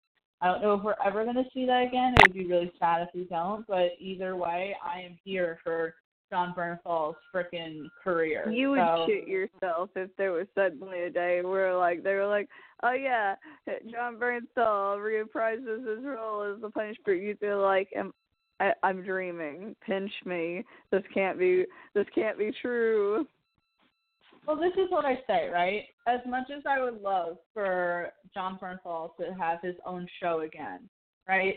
I'm not unrealistic. If you can't bring all, like, Joelle is always like, bring back all the shows. I'm like, that's probably never going to happen. But if they were to bring back one show, bring back Daredevil, because it obviously was the best one, right? Um, Yeah. we see the we see the huge hashtag Save Daredevil uh, trending on Twitter. So bring back Daredevil, and then just bring Jon Bernthal back as Frank Castle. He originated on the Daredevil series. They mentioned Frank Castle um, in the third season of Daredevil. So it's like, just bring him back. I'm okay. I can I can sacrifice the Punisher series as long as you bring back Jon in that capacity in Daredevil. Bring back Daredevil. Bring back Jon. That's all I'm saying. Remember, remember that guy at Comic Con that was wearing the thing that said, uh, "Save, uh, bring back Daredevil." Save or, Daredevil. Uh, yeah, Save Daredevil. Daredevil. You, you were like, buddy, I, I, I feel you. The Save Daredevil community is so nice. By the way, they're so unlike the release the Snyder Cut people who like just shit on people all day and like scream and yell and can't be happy for anything. Um, the Save Daredevil community is just like we just really want our show back, but we love everyone and we're going to continue to support like everyone. We're not going to be shitty to anyone, and I'm like I appreciate that. Thank you. You guys are awesome. Please save Daredevil. Say Daredevil. Oh, Tia. it's probably like the least toxic fandom out there. And yes, I'm calling out the Star Wars fandom. no. Oh man, I, I, don't I'm know if you gonna say the only fandom I've heard Tia have issues with, where she's like, "Oh my god," was one the Transformers community oh, and yeah. the Snyder Cut community. Snyder Cut people are ridiculous, right? They sit there claiming to love Batman, but they can't accept that there is a new Batman with a new cast and it's going into a different direction. It's like you just love Zack Snyder. You just love Zack Snyder, and that's all you care about. Like, don't sit here and say that you're a comic fan or that you're a Batman fan because you have a new Batman. Like, I love the Christian Bale as Batman, and yes, I had my reservations about Ben Affleck, but I wasn't sitting there shitting on it like all these people are shitting on it. It's just ridiculous. There's like, I don't know. I don't know. I'm not gonna get too much into it because I don't feel like having an army of people like angry at me because the release of Snyder Cut. Man, did you know? Really quick, actually. Now let me put it on blast. Um, Oh so Henry God. Caw- Henry Cavill, who's in The Witcher, which is such a good show. You should go watch it. Anyone who's listening, go watch it. It's on Netflix. But Henry Cavill was in an interview recently for The Witcher, and they said, you know, what do you think about this whole release the Snyder Cut thing? You know, I mean, Jason Momoa has come out and said he's seen the Snyder Cut. Gal Gadot, um, you know, tweeted out release the Snyder Cut. Ben Affleck's gotten behind it. Like, you know, what about you? And he's like, you know, to be honest, I've I've not seen a Snyder Cut, but I'm here for The Witcher. Let's talk about The Witcher, right? Never said. No. People were like, oh, oh my God, you know, Zack Snyder essentially gave this man a career, and the disrespect Oh that he God. has shown. And people were like, let's boycott The Witcher. And I'm like, oh my God, all he's saying is, he didn't even deny the existence of the Snyder Cut. He just said, I've not seen it, so I can't say. And I'm like, that's reasonable? Right, right. It's like I think one thing is it's like like just let it go, people. Just let it go. right? Like I sometimes I feel like, okay, am I a hypocrite for want you know, doing the whole hashtag save Daredevil thing, you know, and I'm telling the release the Snyder Cut people to get over it. But it's like I feel like it's different. Like tell me it's different. It's different, Tia. I'll make you feel better. I don't appreciate this. I feel attacked right now. I'm just joking. I'm just joking. I just I'm just pulling your leg. Okay, okay. But um, Brittany, while we have a little bit of time left, was there anyone on your list that you want to kind of shed light on that we didn't get to talk about, honorable mentions? Because I mean, it's been ten years, so to narrow it all down to you know ten slots is a little say unfair. So we did the best that we could, but there are obviously other talented people out there that we just haven't gotten to, you know, bring up. Uh Ian McShane. I love. Yes. Um I'm trying to think of other people.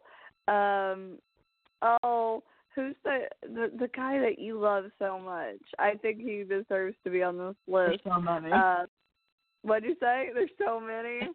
Uh justified. oh yes, um, Jacob Pitt. Um, yes. Uh Go ahead. I'm trying to remember who else. Like the names aren't coming to me right now.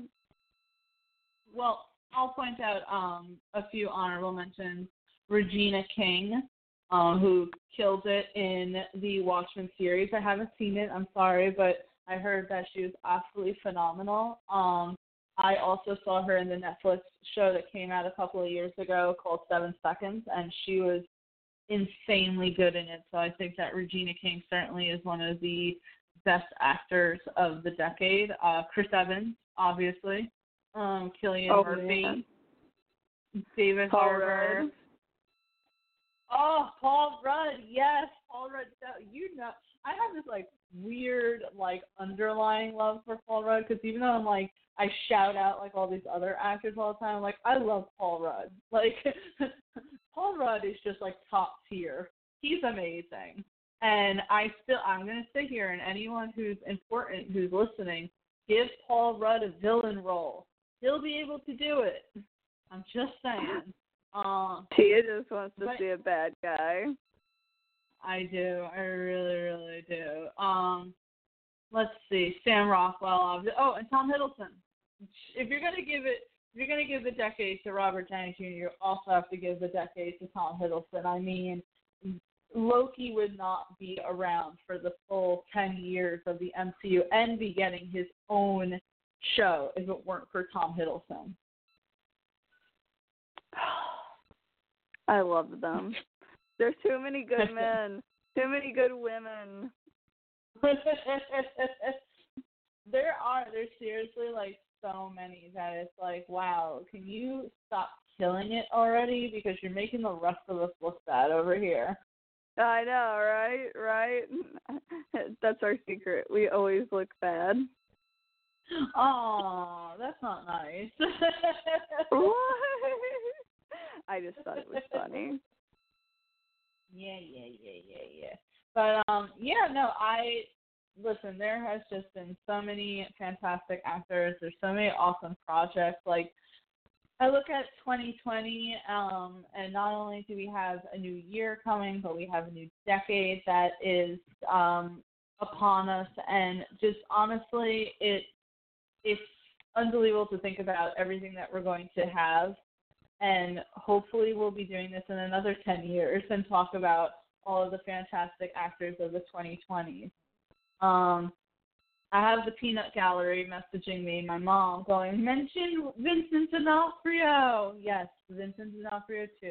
Uh-huh. Uh, is a fantastic. I love your mother.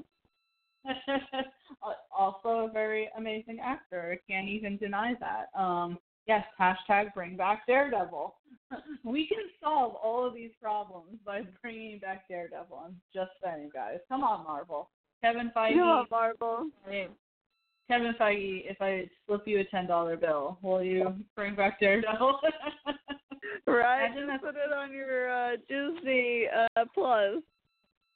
Imagine that's all it was. He doesn't even want like a whole lot of money. He just wants someone like someone to do something really weird and like someone literally just walking into his office and like sliding a five dollar bill and he's like, you know what? This is what it took. what it took, right? Oh my gosh, Dia.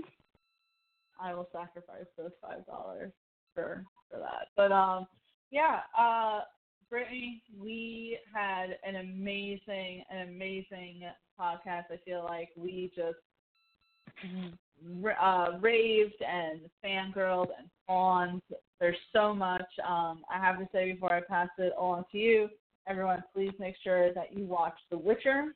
It's amazing. Henry Cavill completely kills it as Geralt of Rivia. I think that anyone who is a book fan or a video game fan will completely just be enamored by uh, his performance. And actually, if I have to do say like uh, new like best newcomer, uh, Anya Chalotra, who plays Yennefer, has completely like captured me. She's fantastic. I can't wait to see more of what she does after seeing her in The Witcher. But um, Brittany, what can what can we expect from you? Where can we find you? And um, hope you're not dying is what I have to say. okay. I was gonna say, uh, once I'm back on my feet and all good to go, um, I am gonna be. You can always catch me streaming on Itty Bitty Brit is my username on Twitch.tv. I've been streaming a lot of horror games. Lately, it's been Dark Souls, which is incredibly hard. Started Subnautica. We have a great time. You can find me on Twitter at ittybitty0 to try to find me. Uh, I it normally updates anytime I'm streaming there, but uh, yeah, we have a great time when I'm raging at video games and people are laughing at me. Good times, right? Can't laugh at yourself, right? But uh, yeah. And Tia, what have you been up to?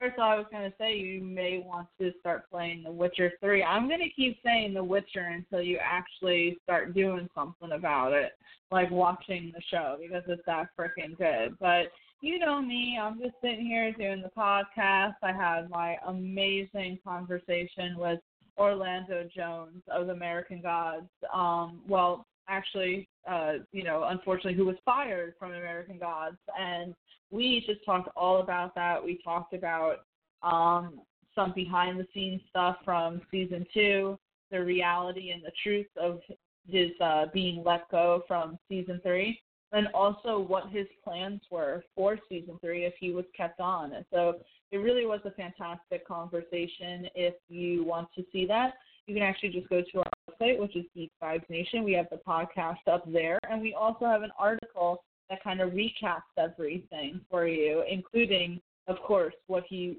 was planning for season three, which was phenomenal. And I'm so sad that we're never going to see that come to fruition because it really was such a good plan there. So, um, but besides that, you can check me out on Twitter and Instagram, Baby. I'm always putting out content. We always got really great articles, podcasts. We have Deep Dive Live coming up later on today. So yeah, um, Brittany, thank you so much for being with me today. Thank you everyone who tuned in and listened. And until next time, I'm Tia. I'm Brittany, and you'll have a great, wonderful day. Thank you. Bye.